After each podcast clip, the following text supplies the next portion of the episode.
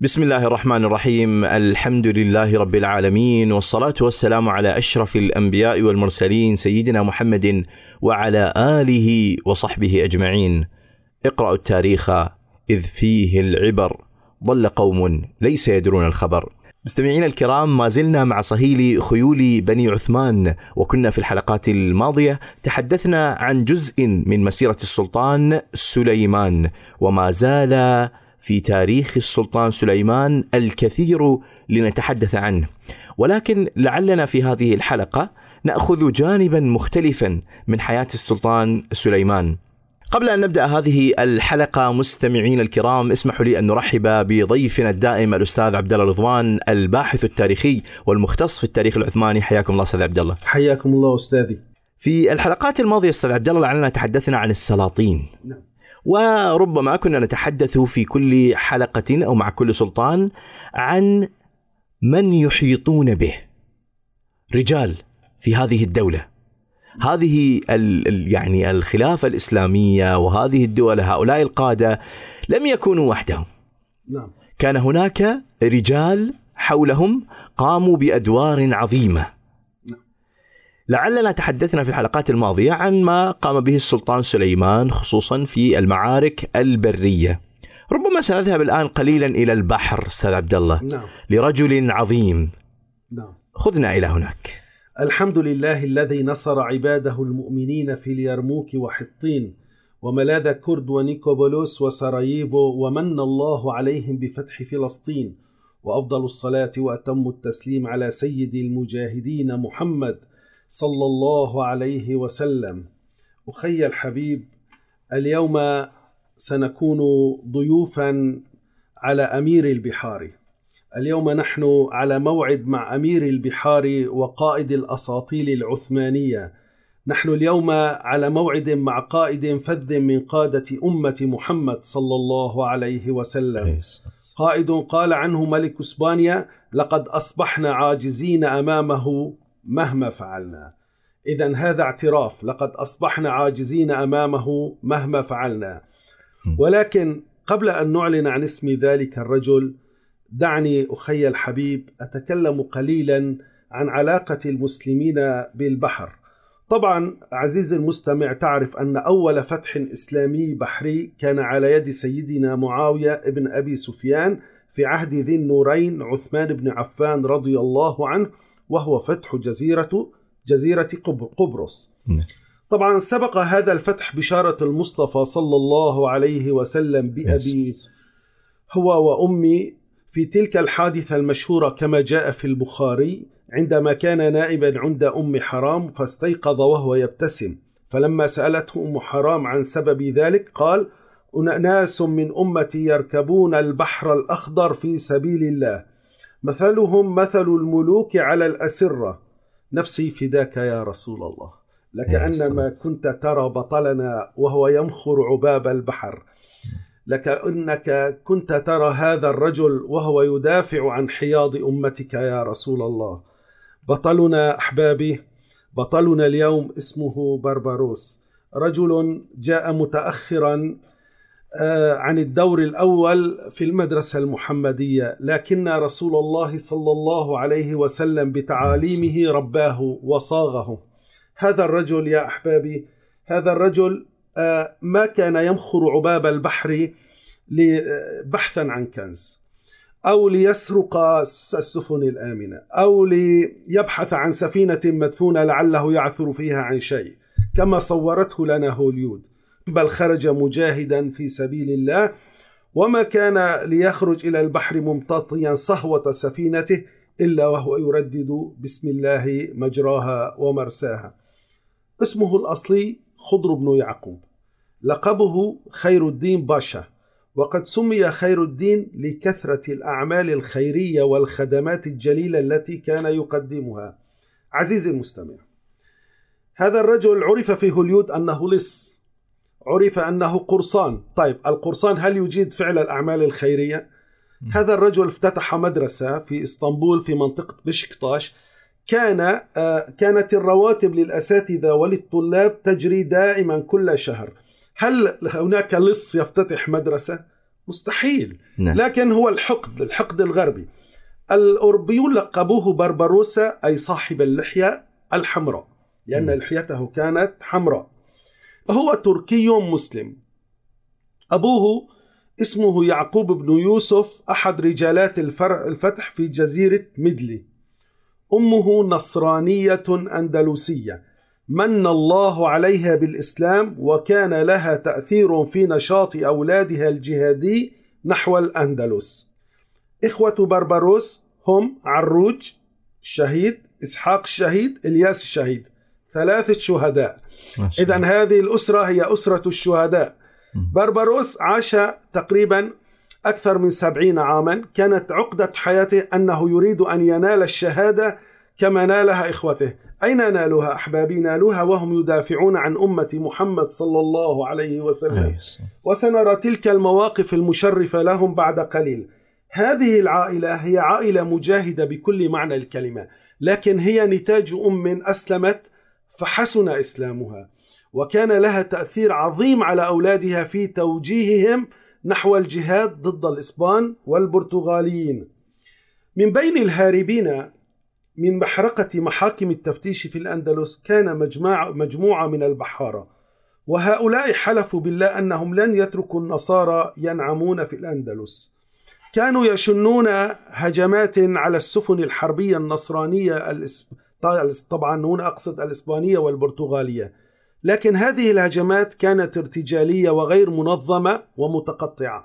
يعني كان هناك مجموعة من الهاربين. تعرف محاكم التفتيش أخي عبد الله هم هربوا. هم بالأصل بحارة قالوا نكون آه يعني نكون مجموعات نقوم بشن الغارات على هذه السفن الصليبية. لكن هذه كل هذه الهجمات كانت ارتجالية غير مدروسة انفعالية يعني في لحظتها.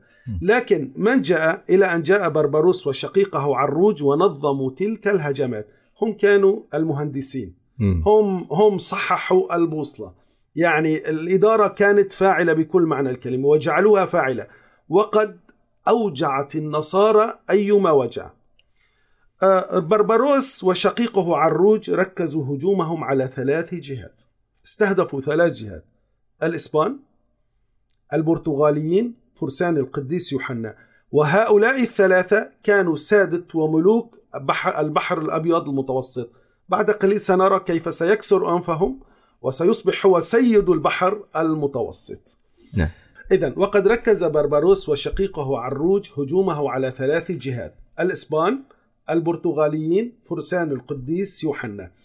كان بربروس وشقيقه عروج يعرفان ويعلمان أنهما يواجهان دولا تمتلك أساطيل بحرية قوية. طبعا هذه الدول هي دول شاطئية على المتوسط ولها عراقة في استخدام السفن. وما هما إلا قائدان يقودان مجموعة من البحارة المجاهدين المتحمسين للجهاد. طيب بربروسا وعروج عاصرا عملاقين من عمالقة آل عثمان. من هما؟ السلطان سليم وابنه السلطان سليمان. وهذا كان من حسن حظهما. نعم. وبقدر ما كان بربروسا عملاقا كان أخوه عروج قائدا فذا. بالمناسبة القائد الكبير هو عروج. لكن من من خلف من من خلفه في هذا الأمر؟ بربروسا وقد كان عروج في بداية الأمر هو القائد الذي يقود تلك المجاميع إلى أن استشهد فتولى من بعده بربروسا مم. الانطلاقة القوية كانت عام 1505 يوم استولى عروج وبربروس على ثلاث سفن حربية نصرانية على ثلاث سفن حربية نصرانية وليست تجارية مم. كان صيدا ثمينا بكل ما تعنيه الكلمة. طيب الآن السلطان سليم هو ملك الأرض بلا منازع من سراييفو إلى مصر إلى الحجاز مرورا بالشام رجل يمتلك الأرض بما فيها. طيب وهو خليفة المسلمين. يرسل عروج وبربروس بإحدى السفن بكل ما فيها من عتاد حربي هدية إلى من؟ إلى السلطان السلطان. سليم. ولكن لماذا السلطان سليم؟ وما هي الرسالة التي أراد أن يوصلاها لهم؟ إنهما يريدان أن يقولا إن قوة بحرية إسلامية ناشئة في المتوسط تمد يدها إليك يا خليفة المسلمين. طبعا هذه رسالة قوية. نعم. ترى ماذا كانت ردة فعل السلطان سليم مم. فرح بهذه القوة الناشئة فرحا عارما نعم. وقبل هديتهم وما وما لبثت الأمور إلا أن تطورت وتحولت إلى تحالف وثيق ثم الانضواء تحت لواء الدولة العثمانية. نعم قرر بربروس ومعه شقيقه عروج أن يلتحقا بركب الدولة العثمانية فهما لا يبحثان عن عرش وكرسي إنما يبحثان عن مصلحة أمة محمد صلى الله عليه وسلم. بعد. قليل أخي عبد الله سنرى بربروس وعروج هما في الجزائر. وهم سادة الجزائر نعم نحن لا نريد أن نكون حكام للجزائر. نحن نريد أن نلتحق بالدولة العثمانية. كان ممكن لو كانت أحلام صغيرة أو يبحثان عن مجد شخصي تمام. نحن الآن ملوك الجزائر. تمام. يكفي. ونكتفي بأنفسنا ونوقع معاهدات مع إسبانيا ومع البرتغال وننعم بهذا الكرسي. لكن الأمر كان أمر أمة محمد صلى الله عليه وسلم. ليس. الأمر مجد شخصي يبحثان نعم. عنه. لذا- لذلك الثلاثة الإخوة الثلاثة أكرمهم الله بالشهادة واصطفاهم أما هذا أما أما أما بارباروسا فقد أكرمه الله بمجد تليد والآن هذا الآن نحن نتحدث عنه بعد كم سنة أليس أليس أليس يعني أليست هذه محبة من الله له؟ صحيح يعني هذا هذا صحيح. هذا نعم. إكرام من الله له يا أخي. إذا قرر بربروس ومعه شقيقه عروج أن يلتحقا بركب الدولة العثمانية فهما لا يبحثان عن عرش أو كرسي إنما يبحثان عن مصلحة أمة محمد صلى الله عليه وسلم ففي الوقت الذي تغولت فيه الأساطيل الإسبانية والبرتغالية وفرسان القديس يوحنا انظر ثلاثي. إسبان برتغال فرسان القديس يوحنا وسيطر شبه مطلق على البحر المتوسط كان بربروس يبحث عن ظهر يعني. قوي. شريان يمدهم بالعون والقوة فكانت الدولة العثمانية متمثلة برأس الهرم السلطان سليم. نعم.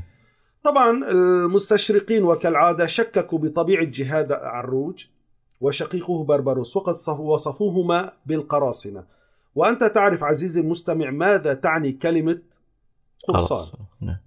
حيث اللصوصية وانعدام الأخلاق والشرف وحيث شهوة القتل من أجل المال والسرقة.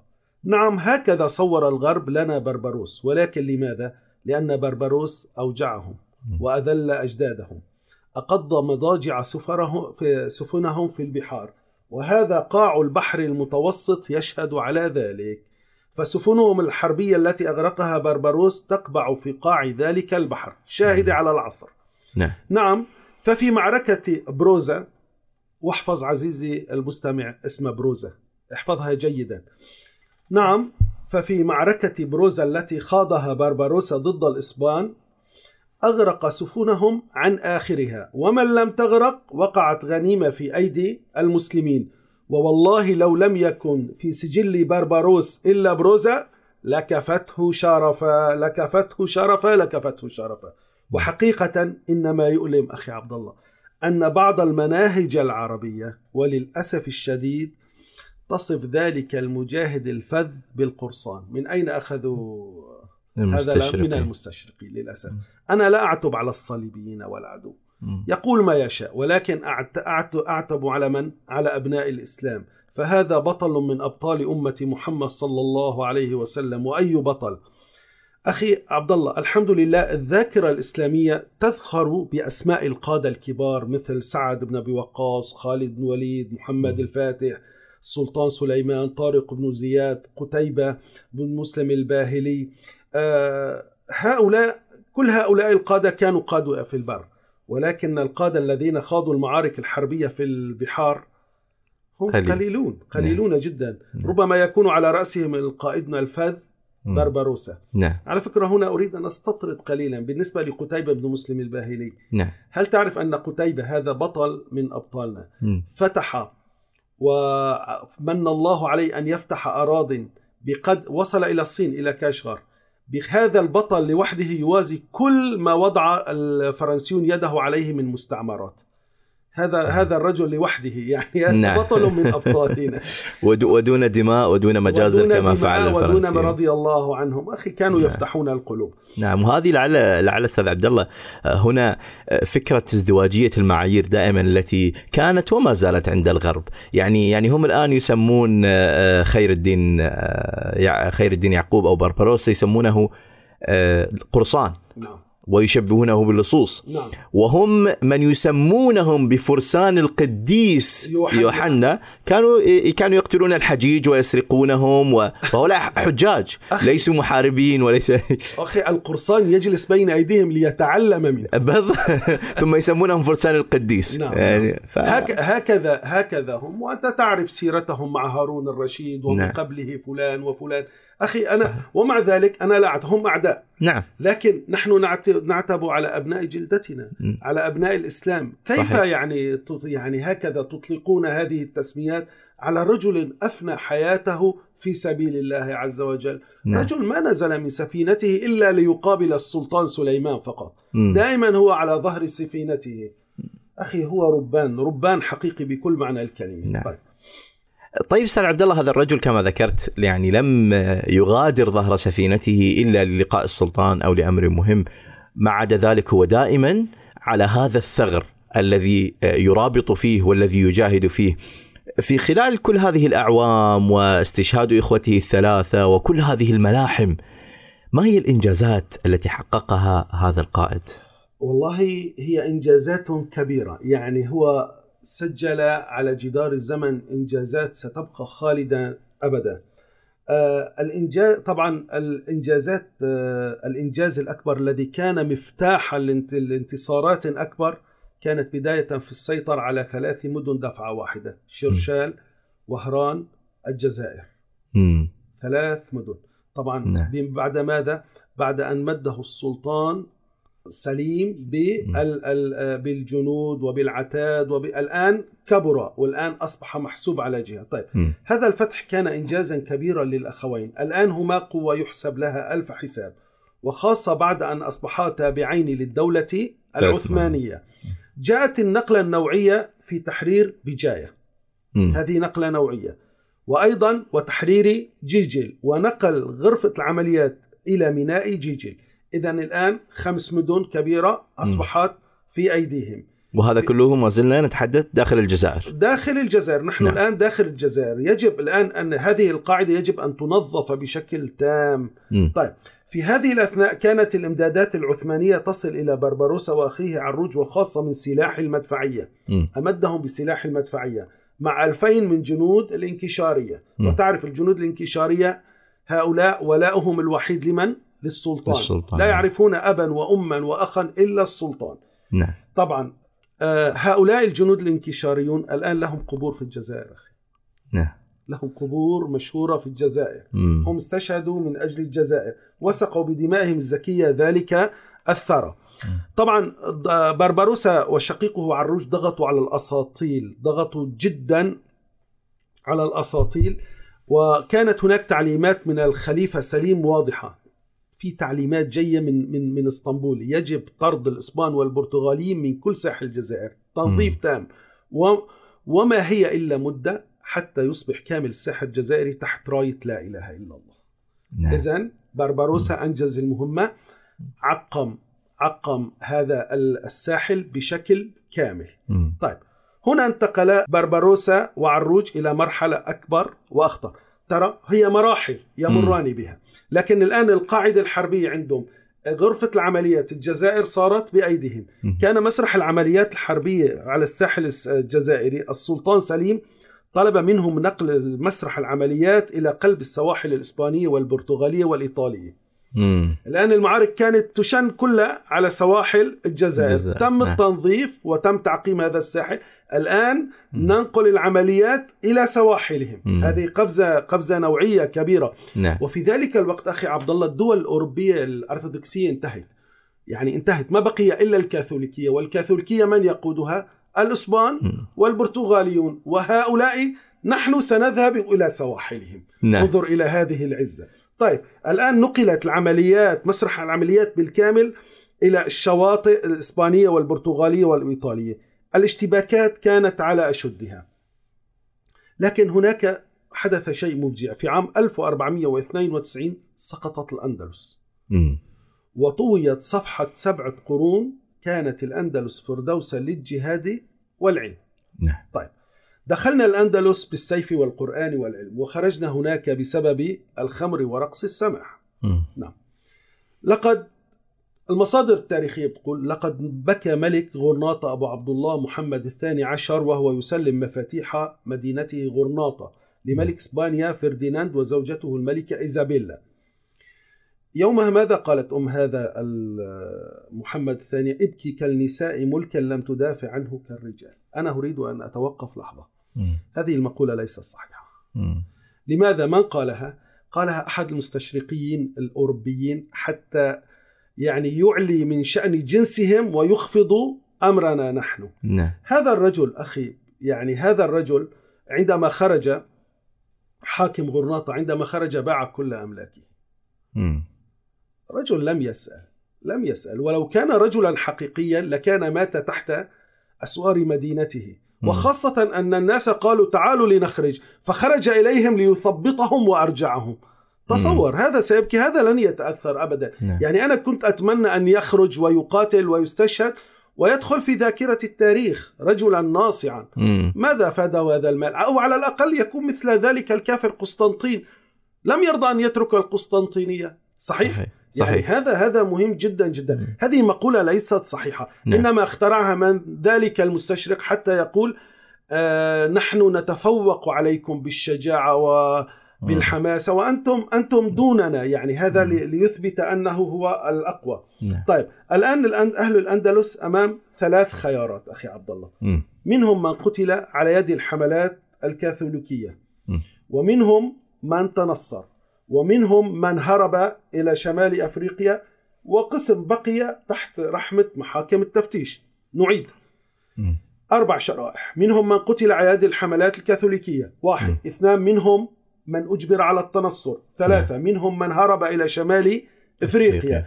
القسم الأخير بقي تحت رحمة محاكم التفتيش. يرفض أن يتنصر. نعم. كم أجبرت محاكم التفتيش من آلاف المسلمين على ترك الإسلام واعتناق المسيحية؟ كانت أكبر جريمة أن يحتوي بيت على القرآن الكريم. نعم. أو أي كتاب إسلامي أو كتاب مكتوب بالعربية يتحدث عن أي إنجاز علمي أو إنساني. كم من كتب أحرقت أخي عبد الله ليس القرآن والكتب الأحاديث أو الفقه إنما المعارف الإنسانية من الهمج نحن أم هم بالطبع هم أحرقوا كتب علمية بكل معنى في نعم. الطب والهندسة لا نعم. لا هل تعرف أن أن أوروبا ما كانت لتعرف فلسفة أرسطو مم. وفلسفة أفلاطون لولا أن ابن رشد قام بترجمتها نعم. ولولا أن بعضهم هرب كتب ابن رشد لكانت أحرقت أيضا وماتت تلك المعارف نعم. اذا من هم من هم قادة التخلف نحن أم هم هم. يتحدثون عن حرية الأديان وهم يقت... يعني يقتلون ويعذبون الناس حتى يتركوا دينهم ابدا هم هم هل تعرف هل تعرف آه يعني هم من سلسله من ضمن ما كانوا يستغلون هذا كانوا يشيعون في أوروبا أن السلطان سليمان سيجبر كل الناس على اعتناق الإسلام مم. وأن السلطان حتى بربروسا فعلوا شيء ضده عندما وصل إلى نيس. قال إن بربروسا قام بخلع كل أجراس الكنائس ولم يبقى إلا تلك المآذن لتصدح بالله بالله أك- بالله أكبر. مم. اذا اذا هم هم بكل ما تعنيه الكلمة أخي من معنى هم قادة للتخلف. يعني. أنا أشبههم في هذا الموقف. هل تذكر؟ نفس السيناريو. يوم مر المغول على بغداد. نعم. لكن بوقت مختلف وبشكل مختلف لكن تحت مظلة حضارية نحن حضاريون. مم. أنتم همج مثل هؤلاء. صحيح. كيف تحرقون كتب علمية كتب تراثية؟ هذه أخي أخي والله يجب أن نقرأ التاريخ مرة أخرى بشكل أفضل لما يأتي يأتي أبناء جلدتنا نحن يقولون لماذا لا تكونون متسامحين مثل الغرب؟ واين التسامح عند الغرب؟ عمر بن الخطاب عندما دخل سلمت له مفاتيح كنيسة القيامة والمسلمون هم الذين يحمونها حتى هذا اليوم، محمد الفاتح لما دخل وأرسل كتائب إلى الكنائس لتحميها و- وكنيسة الرسل الأربعة، صلاح الدين عندما دخل إلى فلسطين وأمن النصارى على على دينهم وعلى أرواحهم وأمن كنائسهم وغيرهم وغيرهم وغيرهم الكثير. نعم نعم هك أخي أخي عبد الله هذا ما علمنا إياه رسول الله صلى الله عليه والسلام. وسلم وأولئك تعلموا من من من تلك الهمجية مم. صلى الله عليه وآله وسلم عليه السلام طيب في هذه الأثناء صدرت الأوامر من القصر العثماني بضرورة إنقاذ أهل الأندلس من شناعة محاكم التفتيش وعلى الفور يتحرك بربروسا إلى الشواطئ الإسبانية أخي كم هي إسبانيا بعيدة عن العثمانيين؟ كم بعيدة عن إسطنبول؟ بعيدة جدا نعم طيب ومع ذلك السلطان العثماني مشغول بهم. السلطان العثماني مشغول بإفريقيا بالجزائر بهذه الم... لماذا؟ لأنه خليفة المسلمين، نعم. لأنه مسؤول عن كل تلك الأراضي.